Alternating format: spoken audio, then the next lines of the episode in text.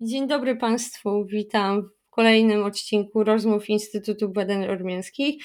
Dzisiejszym rozmówcą po raz kolejny jest profesor Krzysztof Fedorowicz, politolog, e, znawca Kaukazu Południowego, specjalista od e, kwestii e, konfliktów i parapanstw.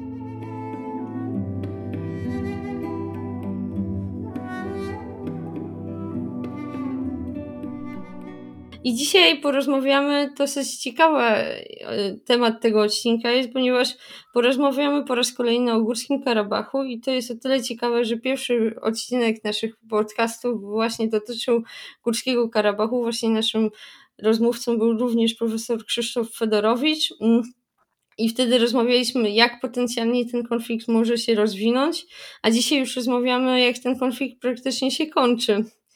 Więc to jest dosyć ciekawy rozwój sytuacji i w sumie zacznijmy od początku. E, jak, jak doszło w ogóle do zawieszenia broni?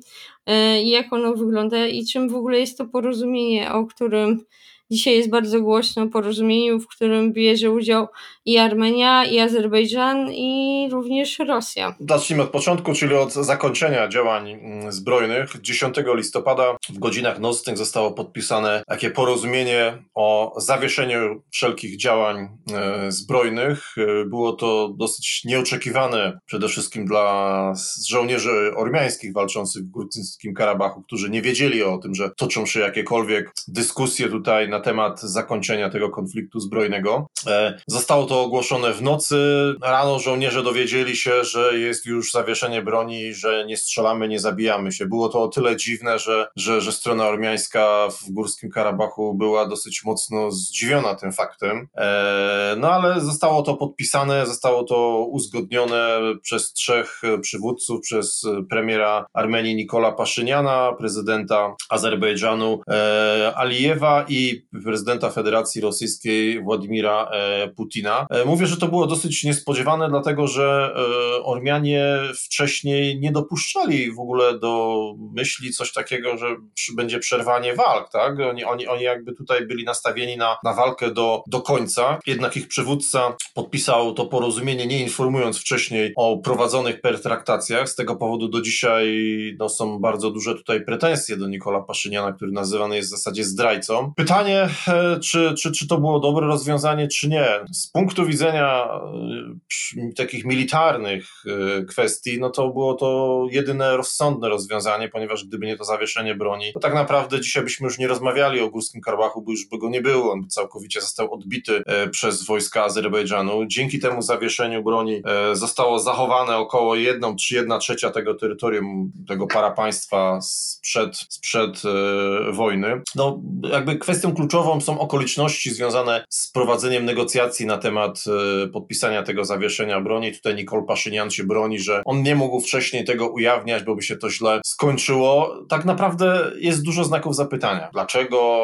Kto o tym zdecydował? No Paszynian tam się bronił, on oczywiście w swoich e, tutaj mediach socjalnych on mówił, dlaczego to zrobił, że to była jedyna możliwa e, reakcja na to, co się dzieje, gdyż jakby fizycznie Ormianie nie byliby w stanie pokonać Azerbejdżanu który razem z Turcją walczył w Górskim Karabachu, więc on uznał, że to zawieszenie broni jest jedyną możliwą jakąś taką reakcją na to, co się dzieje. Teraz co zostało tu w tym e, po zawieszeniu broni zawarte? To jest kilka tutaj punktów. Przede wszystkim pierwsze zawieszenie broni od 10 listopada i ono rzeczywiście e, do dnia dzisiejszego nie było tutaj żadnych starć zbrojnych między żołnierzami armeńskimi i azerbejdżańskimi. Rzeczywiście ono jest, jest tutaj e, respektowane. Kolejny punkt mówi o zwrocie Azerbejdżanowi regionu e, Agdam, to już się dokonało, do 20 listopada został przekazany Azerbejdżanowi ten, ten region. E, to porozumienie również mówi nam o tym, że wzdłuż linii kontaktu został rozlokowany rosyjski kontyngent pokojowy, liczący 1960 żołnierzy. I faktycznie w tą noc, którą podpisano to porozumienie, ci żołnierze rosyjscy już tam jechali. Przypomnę, że był taki incydent.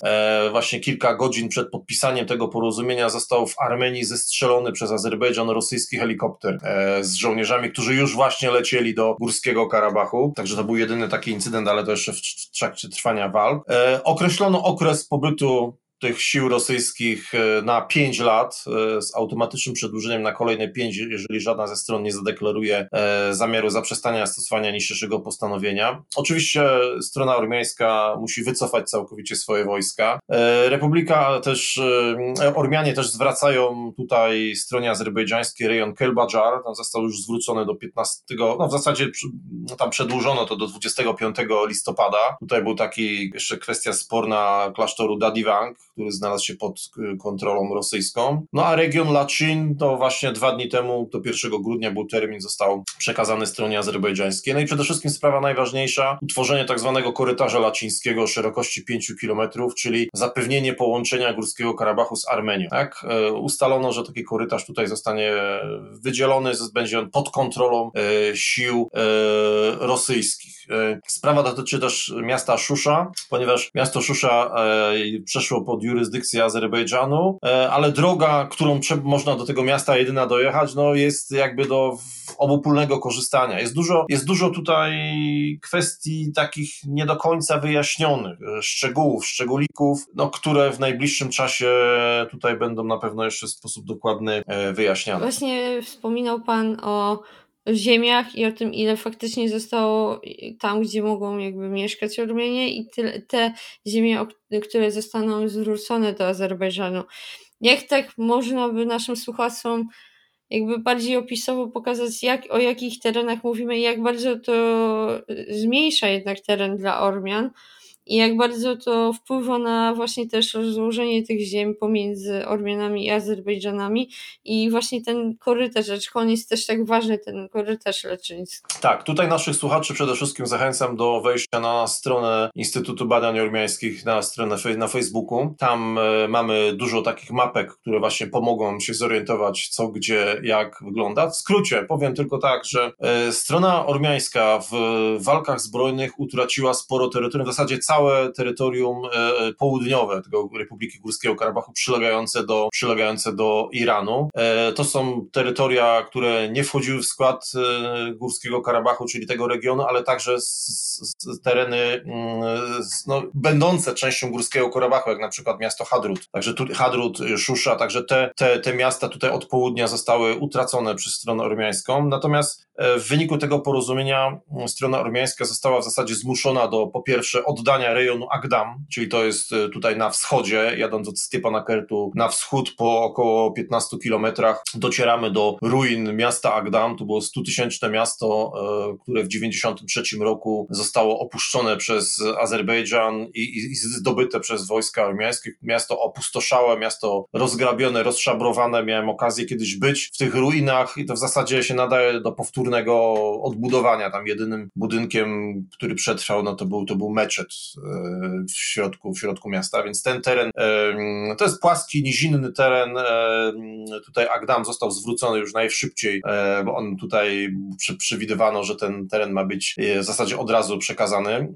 Później Kelbajar, to jest dosyć istotne, bo to są, to są te tereny, które nie stanowiły Górskiego Karabachu jako regionu, czyli tak zwane terytoria okupowane E, które jakby Armenia, wojska ormiańskie zdobyły w czasie wojny, tej pierwszej wojny karabaskiej. To była ta tak zwana strefa buforowa, czyli pomiędzy Armenią a Górskim Karabachem i to był właśnie rejon Kelbajar. E, on został tutaj, y, rejon Kelbajar oddany 25 listopada. Jest to dosyć duża strata dla Ormian, dlatego że tamtędy prowadziła droga tak zwana północna. Tamtędy można było e, ze Stepanakertu do Erywania dojechać. Samo jechałem chyba trzy razy tą drogą, miałem okazję jechać tam w 2013 roku, kiedy ta droga jeszcze była zwykła, szutrowa droga, gdzie przejechanie 30 km zajmowało godzinę. Później byłem chyba trzy lata później, gdzie już troszeczkę lepsza, no i ostatni raz w tamtym roku byłem, to tam była wręcz piękna asfaltowa droga, gdzie można było jechać co najmniej 100 na godzinę i, i straszny ruch się zrobił, więcej osób jechało tamtędy niż, niż tą drogą południową, więc tutaj dla Ormian jest to bardzo duża strata, bo, bo, bo, bo od, to jest odcięcie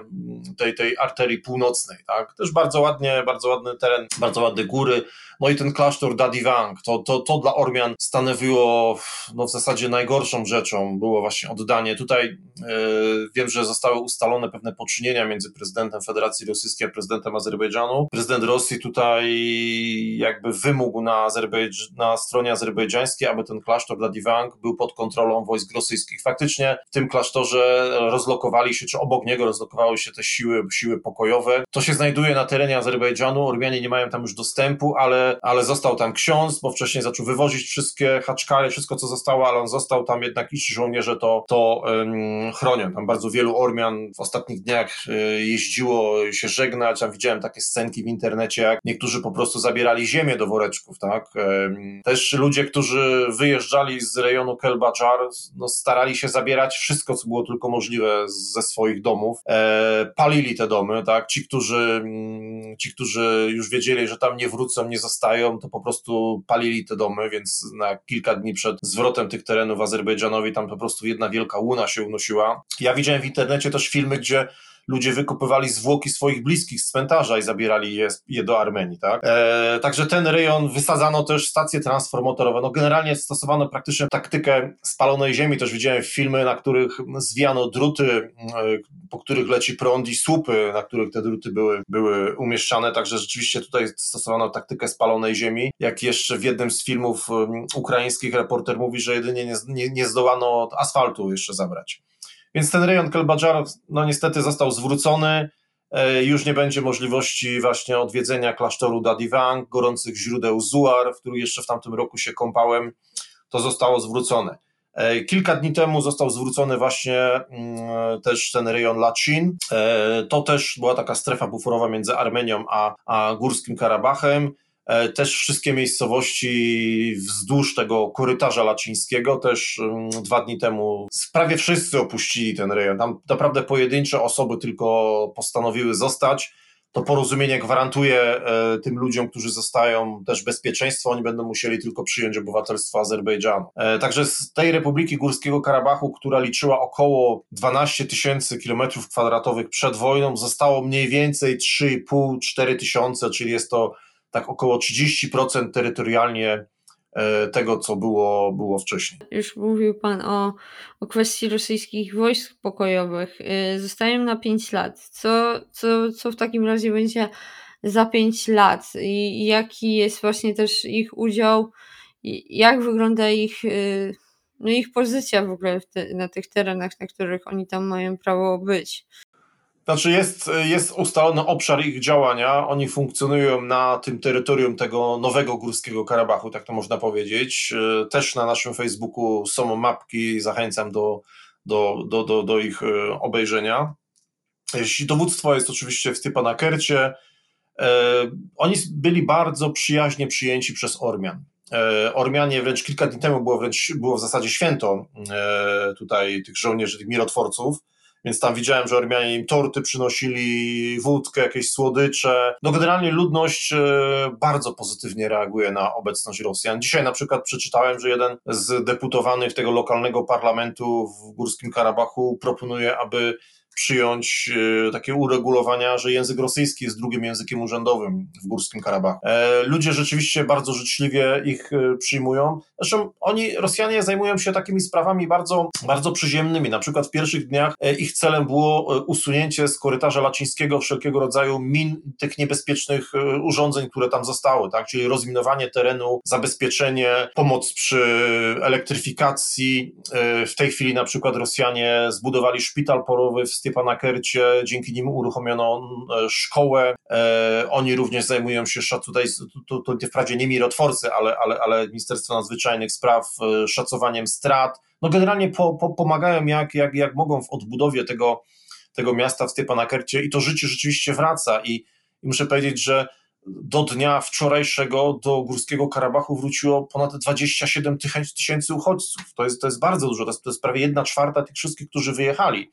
I oni właśnie wracają dzięki temu, że jest to możliwe, że, że, że tutaj jest ten korytarz laciński, czyli to połączenie między Armenią a, a Stepanakertem, yy, czy tym Górskim Karabachem, że jest tutaj bezpieczeństwo gwarantowane zarówno przez stronę azerbejdżańską, ale przez, również przez stronę rosyjską. I jakby dla przeciętnego człowieka to, że są Rosjanie, powoduje, że oni się czują bezpiecznie. Także tu dla tej ludności miejscowej Rosjanie są w zasadzie wy, wybawicielami, tymi, którzy im gwarantują rzeczywisty spokój. Po prostu Ormianie ufają Rosjanom. No, nie ufają z przyczyn oczywistych Azerbejdżanom, ufają Rosjanom. Co z władzami Górskiego Karabachu? Czy to quasi państwo w takim stosunku, jak było dotychczas, że mieli swojego prezydenta zostaje, czy, czy coś w tym też się zmienia? Na razie wszystko jest po staremu. No, generalnie jest prezydent, który nawet złożył wizytę w Moskwie, e, jest parlament. E, tutaj się na razie niewiele zmieniło, aczkolwiek oczywiście to będzie przedmiotem rozmów, bo to trzeba, to trzeba ustalić. Tak? Tutaj w tym porozumieniu tego, tego nie uregulowano. To są władze, które muszą sprawować e, jakąś kontrolę nad tym terytorium, tak, e, które muszą za coś odpowiadać. E, na razie to się wszystko koncentruje na takiej pomocy głównie tym, tym, tym mieszkającym tam osobom. Co będzie dalej, nie wiem. Nie wiem. To, to, to, to, to pytanie tutaj do, do tych, którzy decydują. Oni, nie, oni chyba stracą rację bytu, bo, bo, bo tutaj nie, nie przewidziano czegoś takiego jak funkcjonowanie parapaństwa. To tutaj nikt nie mówi o tym, że Górski Karabach jest parapaństwem, tylko wszyscy mówią jednoznacznie, że to jest, to jest terytorium Azerbejdżanu, ale w tej chwili znajduje się ono pod kontrolą właśnie tych rosyjskich sił e, pokojowych. To pytanie jest to, co pani powiedziała, co będzie za pięć lat. Czy kto, wszyscy będą chcieli, żeby ci żołnierze zastali, czy może jednak któraś ze stron stwierdzi, że nie. I to będzie dopiero problem, ale to myślę, że to będziemy o tym mogli rozmawiać za pięć lat. Ja mogę tylko powiedzieć tak, że z mojego punktu widzenia sam fakt wejścia rosyjskich sił pokojowych na terytorium Azerbejdżanu jest bardzo dużym ich sukcesem, bo proszę zwrócić uwagę, że do momentu, zanim się pojawili Rosjanie w Azerbejdżanie, na obszarze państw poradzieckich, wyłączając jakby państwa bałtyckie oczywiście, z oczywistych względów, to tylko trzy państwa y, nie miały na swoim terenie wojsk rosyjskich. Tak? To, to, to, to jest Turkmenistan, Uzbekistan i to był właśnie Azerbejdżan. W tej chwili już nie, no bo w tej chwili w Azerbejdżanie mamy rosyjskich żołnierzy. Fakt, oni są oczywiście tak zwanymi mirotworcami, ale przecież na terytorium Gruzji też mamy rosyjskich mirotworców e, na terenie Abchazji czy Osetii Południowej i widzimy, jakie są z tym e, problemy. W każdym razie dla ludności ormiańskiej e, Rosjanie są tą gwarancją bezpieczeństwa, bo, bo rzeczywiście tutaj potrzebna była ta strona trzecia, która będzie to gwarantowała. A kwestia właśnie, wspomniał Pan o uchodźcach, którzy zaczynają wracać. Co właśnie z uchodźcami i przysięgleńcami wewnętrznymi? Bo tu nie tylko mowa o tegorocznych uchodźcach z, yy, z rejonu, z terytorium Republiki Arcach, do, którzy w, uciekali do Erywania i innych miast ormiańskich przed wojną, ale też przecież mowa o azerbejdżańskich uchodźcach, którzy znowu stracili ziemię w jakiś sposób y, te, w latach 90., tak? I o nich tak na przykład dosyć dużo i argumentował tym Azerbejdżan, strona azerbejdżańska, tak? I co z nimi, jak to w ogóle, jakby jak zakłada to porozumienie w ogóle ich powrót, czy też nie? Znaczy, porozumienie w jednym z punktów wyraźnie zaznacza, że przesiedleńcy wewnętrzni i uchodźcy powracają na terytorium Górskiego Karabachu i terenów przyległych pod kontrolą Biura Wysokiego Komisarza ONZ do spraw uchodźców. I z tego co wiem, to jeżeli chodzi o uchodźców ormiańskich, którzy w czasie wojny wyjechali e, do Armenii, to tak jak powiedziałem, około 27 tysięcy ich wróciło już specjalnymi autobusami, rejsami tutaj, mm, e, karawanami, tak, oni już wrócili, e, ale jest jeszcze problem polegający na tym, że jest wielu uchodźców w Stepana Kerecie z tych obszarów Górskiego Karabachu, który został albo oddany stronie azerbejdżańskiej albo utracony w wyniku walk. No i tu nie bardzo teraz wiadomo właśnie, co z tymi ludźmi zrobić.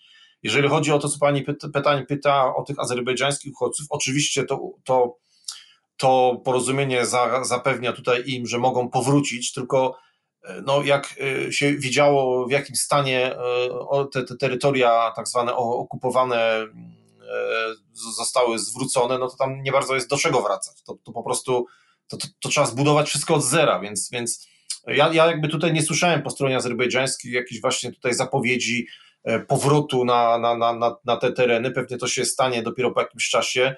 Ja słyszałem tylko wygrażenia prezydenta Alijewa, który zapowiedział, że do sądu międzynarodowego poda właśnie władze ormiańskie za zniszczenie e, tego, tego terenu przez te 28 lat okupacji. Oczywiście ci uchodźcy wrócą, ale no to będzie wymagało od, strasznej odbudowy infrastrukturalnej. Ja na razie tylko widziałem, że na te obszary wjeżdża wojsko, tam przeciętny człowiek nie ma, nie ma prawa wjechania. To, to, tak, to nie jest tak, że kto chce, to wjeżdża. Nie? W chwili obecnej tylko i wyłącznie wojsko tam, tam, się, tam się pojawia, następuje rozminowanie.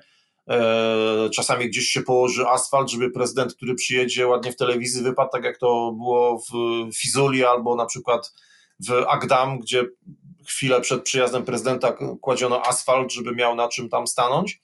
Więc tu ja bym jeszcze bardzo długo poczekał z tymi uchodźcami, bo to na pewno nie będzie, e, jeżeli chodzi o Azerbejdżan, jakiś taki e, proces żywiołowy. To wszystko będzie się na pewno odbywało pod kontrolą i będzie na pewno w sposób bardzo propagandowy e, pokazane w telewizji i, i z udziałem prezydenta na pewno. Też to porozumienie, tu jeszcze dodam, gwarantuje wymianę jeńców wojennych, zakładników, innych osób zatrzymanych oraz ciał zmarłych. Z tym jest trochę problemu, ponieważ ponieważ jest spora lista osób zaginionych i tutaj się pojawiają chociażby pretensje do strony azerbejdżańskiej o nieludzkie traktowanie e, więźniów. Tutaj na różnych portalach, również polskich, można było znaleźć okrutne filmy, w których pokazywano, jak, jak w zasadzie dręczono czy, czy zabijano tych e, ormiańskich jeńców, więc tutaj jest jeszcze sporo do, sporo do zrobienia. A chciałabym jeszcze teraz zapytać, E, bo z tego porozumienia wynika, że ma powstać korytarz i połączenie między Nachidżewaniem, które trzeba tu dodać, że jest częścią Azerbejdżanu, ale jest to autonomiczne, e, autonomiczna część Azerbejdżanu, która leży między Armenią a Turcją i która dotychczas nie miała, z tego co pamiętam, połączenia lądowego z Azerbejdżanem ze względu na to, że tam była też Armenia i leży nadal Armenia, ale to porozumienie zakłada, że taki korytarz, połączenie po, powstanie i na jakich zasadach kto ma to kontrolować w sumie. Dokładnie. Jest e, w jednym z tutaj punktów e, jest właśnie taka informacja, że Republika Armenii gwarantuje bezpieczeństwo połączeń transportowych między zachodnimi regionami Republiki Azerbejdżanu i autonomiczną Republiką Nachiczewaniu w celu zorganizowania niezakłóconego ruchu obywateli, pojazdów i towarów w obu kierunkach. Ale jest też dodane, że kontrolę transportu sprawują organy służby granicznej FSB Federacji Rosyjskiej.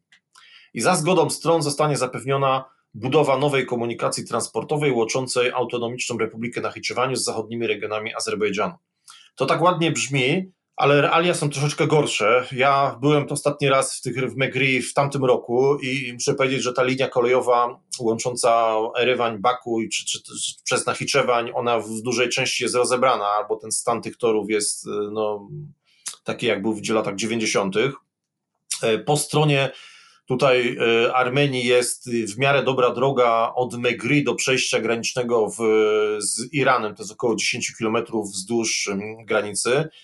Później w stronę Górskiego Karabachu jest jeszcze w miarę taka dobra droga przez około 7-8 kilometrów, ale tam jest potem taki odcinek, gdzie ta droga to jest taka półka skalna, gdzie generalnie e, no, tam trzeba naprawdę sporo pracy włożyć w to, żeby tą drogę zrobić, bo to są góry i, i, i tutaj generalnie dla mnie jest to, będzie to poważny problem. Kto, po pierwsze, kto to będzie robił, to jest raz.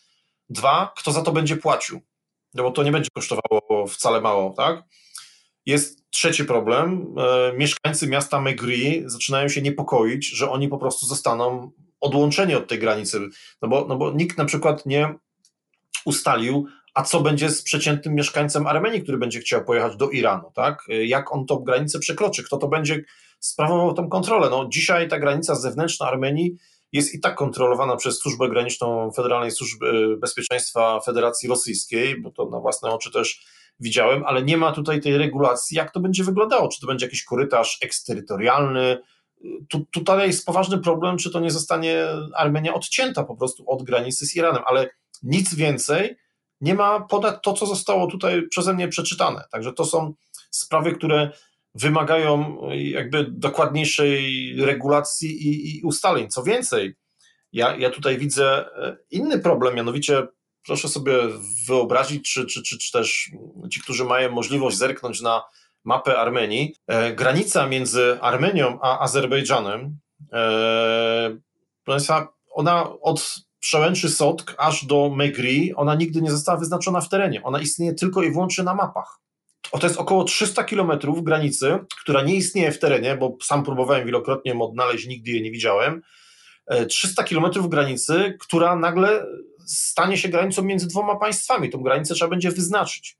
Już zaczynają się pierwsze problemy, Tutaj na przełęczy Sotk, to jest koło miasta Wardenis, jak się jechało do tej pory z, Kel, właśnie z Górskiego Karabachu przez rejon Kelbadżar tutaj do miasta Wardenis, przekraczało się tą granicę, tak zwaną granicę oczywiście, e, na przełęczy Sot, gdzie jest kopalnia złota. Proszę sobie wyobrazić, że ta kopalnia złota zatrudnia ponad 1600 osób, jest czwartym płatnikiem e, podatków w Armenii. Oczywiście właścicielem jest, e, jest, jest firma rosyjska i granica przebiega dosłownie w połowie tej kopalni. Tak, tam kilka dni temu żołnierze azerbejdżańscy weszli do części tej kopalni, e, praca przestała, e, po prostu przestano tam pracować, ci ludzie nie wiedzą, co mają za bardzo zrobić, połowa kopalni została zajęta przez, przez władze Azerbejdżanu, to wszystko stoi i w tej chwili się odbywają rozmowy na najwyższych szczeblach, co z tą kopalnią zrobić, tak? 1600 ludzi w Armenii to jest sporo, którzy mają pracę. E, drugim takim problemem, który za chwilę się pojawi, to jest chociażby wyznaczenie granicy między miastem e, Goris a miastem Kapan e, na południu Armenii. Otóż ta droga w kilku miejscach przechodzi przez terytorium Azerbejdżanu. Ja tak zwróciłem sobie uwagę na, na to, jakimi mapami posługują się Rosjanie. Oni się posługują radzieckimi mapami topograficznymi i sobie sprawdziłem te mapy i tam rzeczywiście, że kiedyś na swoim Facebooku też wrzuciłem, że będzie tu kiedyś problem, tak, że droga na odcinku tam bodajże kilkuset metrów przebiega przez terytorium Azerbejdżanu, a później przez kilkanaście kilometrów granica biegnie e, w zasadzie przy, przy samej drodze. E, więc to będzie poważny problem. Inny problem miasto Kapan.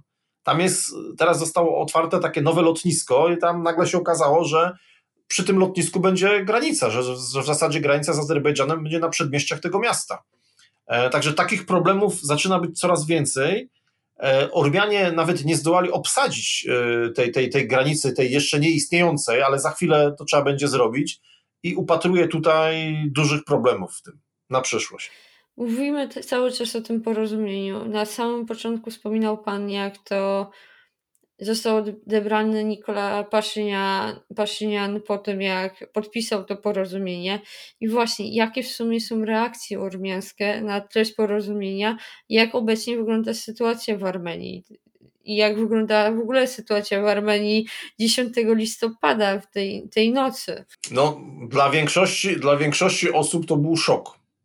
Dla większości osób to był szok. Dla części to była po prostu zdrada Większość y, tych, którzy chcieli walczyć, ocenili to jednoznacznie jako zdrada. Część osób przyjęła to z ulgą, z zadowoleniem, że nie będzie już więcej e, pogrzebów, bo przypomnę tylko, że po stronie ormiańskiej szacuje się, że zginęło, tam, tam codziennie podawali, to około, około 2,5 tysiąca chyba mm, żołnierzy zginęło. Dzisiaj taka ciekawostka, po raz pierwszy w ogóle w historii Azerbejdżanu, władze Azerbejdżanu podały oficjalną liczbę zabitych żołnierzy. Nigdy takich e, informacji nie podawano. Dzisiaj po raz pierwszy to uczyniono. Podano, że po stronie azerbejdżańskiej zginęło 2000, prawie 2800 żołnierzy. To jest pewne nowum, bo nigdy tego nie było. E, ale generalnie Nikol Paszynian został potraktowany czy uznany jako zdrajca. E, zdrajca, ludzie zaczęli się domagać jego głowy.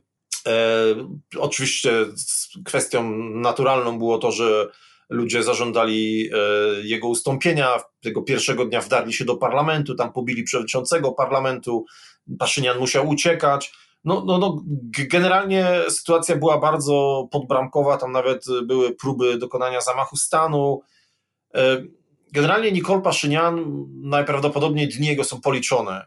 Dzisiaj na przykład została ogłoszona taka decyzja 17 partii, które uznały, że e, Paszynian musi zrezygnować. Będzie wielki meeting za kilka dni w Erywaniu i takim kandydatem na takiego premiera przejściowego jest Vazgen Manukian, który ma przez, przez pół roku przeprowadzić e, te niezbędne zmiany, później nowe wybory i nowe rozdanie. Sam Paszynian, e, on już w ubiegłym miesiącu taką mapę drogową zaprezentował, co chce zrobić. On powiedział tak, dajmy sobie spokój na razie przez pół roku E, róbmy reformy, a po pół roku zastanówmy się, możemy zrobić e, wybory, ale nie w tej chwili.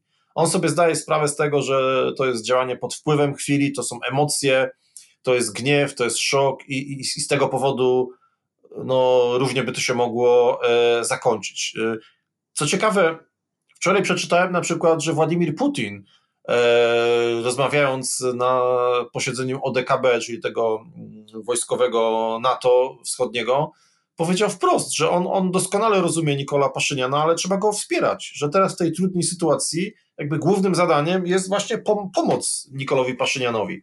Więc to jest dla mnie trochę dziwne, no bo w środowisku ekspertów często się mówiło jednak, że, że Moskwa nie ufa Paszynianowi, że najlepiej gdyby został tutaj właśnie zmieniony, ale teraz widzę, że jest trochę zmiana nastawienia ze strony Rosji, która woli, żeby był słaby premier, którego można zawsze podpierać, pomagać. Także dzisiaj czy wczoraj Władimir Putin coś takiego e, tutaj e, ogłosił. Generalnie powiem tak, w Armenii dominuje, e, jest przygnębienie, to jest trauma. Dlaczego? Dlatego, że po 28 latach, prawie po 29, fundamenty tego państwa się zawaliły. Tak? Całe państwo było zbudowane na micie tej zwycięskiej wojny o Górski Karabach. Górski Karabach był wszystkim. E, taki pani redaktor doskonale wie, będąc w Armenii, nieraz toczyliśmy wspólnie z Ormianami równe dyskusje na temat Górskiego Karabachu i ja nie spotkałem w Armenii jeszcze osoby, która miałaby jakieś takie zdanie wyważone na temat tego, tak? Zawsze to było e, albo my, albo oni, tak? Życie albo śmierć. Dzisiaj, wbrew pozorom, w Armenii potrzebni są ludzie trzeźwo myślący, potrzebni są politycy, którzy trzeźwo usiądą do stołu i powiedzą: Słuchajcie, musimy na nowo zdefiniować interesy naszego kraju. E, to, co było, to już nie wróci. Nie jesteśmy w stanie. Nikt nam nie pomógł. No tu jeszcze Ormianie mają duże pretensje do całego świata, no bo rzeczywiście e, świat na tą wojnę patrzył w zasadzie obojętnie. To trzeba przyznać. Ale dzisiaj Ormianom potrzebni są tacy politycy, którzy usiądą do stołu ze społeczeństwem i ustalą, co jest naszym priorytetem. Tak? E, tu trzeba już jakby zakończyć ten, ten taki XIX-wieczny nacjonalizm. Tu już nie ma co marzyć o wielkim górskim Karabachu, to się już skończyło. E, to, co zostało, to jest tylko resztka i ona została tylko dzięki, dzięki rosyjskim wojskom e, pokojowym i tutaj Ormianie muszą na nowo zdefiniować e, priorytety swojego państwa, zdefiniować czego chcą. Wbrew pozorom, to nie jest tak, że tylko Nikol Paszynian jest taką osobą, która chce tę sytuację uregulować. Ja, ja bardzo często też wracam przecież pamięcią do pierwszego prezydenta Armenii, Lewona Terpetrosjana, Przecież Lewon, Lewon Petrosjan był tym prezydentem, który chciał doprowadzić do porozumienia z Azerbejdżanem. Pamiętajmy, że on już w zasadzie miał przygotowane porozumienie, tak, że on zapłacił swoją głową, może nie dosłownie, ale stanowiskiem, tak, został odwołany czy zmuszony do, odwoła, do, do odejścia z urzędu prezydenta w roku 98 przed tak, przez tak zwany klan karabachski. Ale on pierwszy powiedział, słuchajcie, jeżeli miałbym wybierać Górski Karabach albo nowoczesna Armenia, to ja wybieram nowoczesną Armenię. Tak? On był tym pierwszy, on był tym, który wcześniej powiedział, słuchajcie, Górski Karabach będzie przeszkodą dla nas, tak? Nie uznawajmy Górskiego Karabachu, dogadajmy się z Azerbejdżanem, tylko że wtedy mało kto go słuchał. Dzisiaj mam wrażenie, że trochę więcej osób wraca do tego, co on powiedział i, i, I to może być też jakaś wskazówka dla, dla Ormian, że trzeba przewartościować te interesy tego państwa i usiąść do stołu i pomyśleć, czego my chcemy, z kim chcemy walczyć, czy chcemy walczyć, czy może chcemy pokojowo ułożyć nasze relacje z swoimi sąsiadami. Mówimy tutaj o politykach, mówimy o tym, że Paszynian może stracić swój urząd dosyć też szybko, bo rewolucja na dobrą sprawę była dwa, dwa i pół roku temu. Ale czy jest też obawa, bo z tego co czytam, część osób, która jednak gdzieś tam go popierała, obawia się, że do władzy znowu wróci właśnie klan karabaski, który nie ma jednak zbyt dobrej e, e, historii, jeśli chodzi też o, o rządzenie w tym kraju. Tak, są takie, są takie obawy, że rzeczywiście ten klan karabachski może się tutaj odrodzić. Rzeczywiście była tutaj nawet próba sądowania. Tutaj ten były prezydent Robert Koczarian miał lecieć do Moskwy, ale na lotnisku się okazało, że ma koronawirusa, więc nie zostanie wpuszczony do Rosji, więc nie, nie, nie, nie poleciał. Rzeczywiście takie, taka obawa istnieje, że ten klan karabaski może przyjąć władzę, może ktoś z wojskowych, ale to byłby gol samobójczy. To, to, to, to, to, to by nic by nie przyniosło. No, zastanówmy się logicznie, no co, co, co by się stało, gdyby, gdyby w tej chwili władzę w Armenii przyjął klan karabaski, no to z powrotem poszedłby na wojnę. No przecież oni, no to jest, to trzeba trzeźwo spojrzeć na sytuację. No przecież taka malutka Armenia, której, przepraszam bardzo, nikt nie pomógł fizycznie, bo nie słyszałem, żeby jakieś wojska, nawet rosyjskie, brały udział w tych walkach. No jak taka malutka Armenia i jeszcze mniejszy Karabach ma walczyć z 8-milionowym y, Azerbejdżanem i Turcją? To jest starcie Dawida z Goliatem. To jest nie do. To, to, to jest niemożliwe, tak? Więc tutaj uważam, że nie ma tak, takie myślenie e, odbicia, czy, czy fizycznego odbicia Karabachu, to jest niemożliwe. To, to należy włożyć między bajki, bo to nie w tej rzeczywistości. Tak? Chyba, że jakiś patron się zaangażuje po stronie ormiańskiej, ale widząc zainteresowanie, mówię tu w cudzysłowie, świata zachodniego tą wojną, nie sądzę, żeby tak się stało. Dosyć pesymistycznie dzisiaj będziemy kończyć ten odcinek, jednakże no, temat myślę, że jeszcze do niego będziemy gdzieś tam wracać prędzej czy później, bo to jest sytuacja, która nadal jest moim zdaniem z tego, co tak dzisiaj słuchałam, nadal jest dynamiczna mimo wszystko i nadal nie jest do końca ustosunkowane, co tak naprawdę stuprocentowo się wydarzy po tym porozumieniu. Dokładnie, bo to tak naprawdę to dopiero życie nam pokaże, jak to porozumienie jest e, realizowane i przestrzegane. Ja, ja, ja jakby chciałem tylko tutaj ze swojej strony powiedzieć, że w sytuacji, kiedy będą jakieś nieporozumienia, czy, czy, czy, czy jakby interpretacja każdy po swojemu, no to tutaj należy się doszukiwać, no, znaczy należy mieć na, na uwadze to, że, że to Rosjanie będą tutaj decydować, jak interpretujemy dane przepisy, tak? Bo to oni są tam na miejscu, to oni e, tam gwarantują bezpieczeństwo, e, więc myślę, że a, a na pewno się pojawią, bo już się zaczynają pojawiać takie, takie mm, nieporozumienia. Były takie sytuacje w momencie, kiedy zdawano ten rejon Agdam, gdzie Azerbejdżanie tam po prostu trochę przesadzili i, i, i pojechali do wioski ormiańskiej, chcąc wyrzucić mieszkańców, bo się tam pomylili na przykład, bo mieli nie, nie te mapy, co, co, co, co Rosjanie, tak? Taka sytuacja miała miejsce. Tam była jedna taka wioska, gdzie wojska azerbejdżańskie kazały ludziom uciekać, a ludzie mówią, no ale nie, no przecież porozumienie gwarantuje, że ta wioska zostaje w Górskim Karabachu i tam musieli interweniować Rosjanie. No na szczęście nie doszło tam do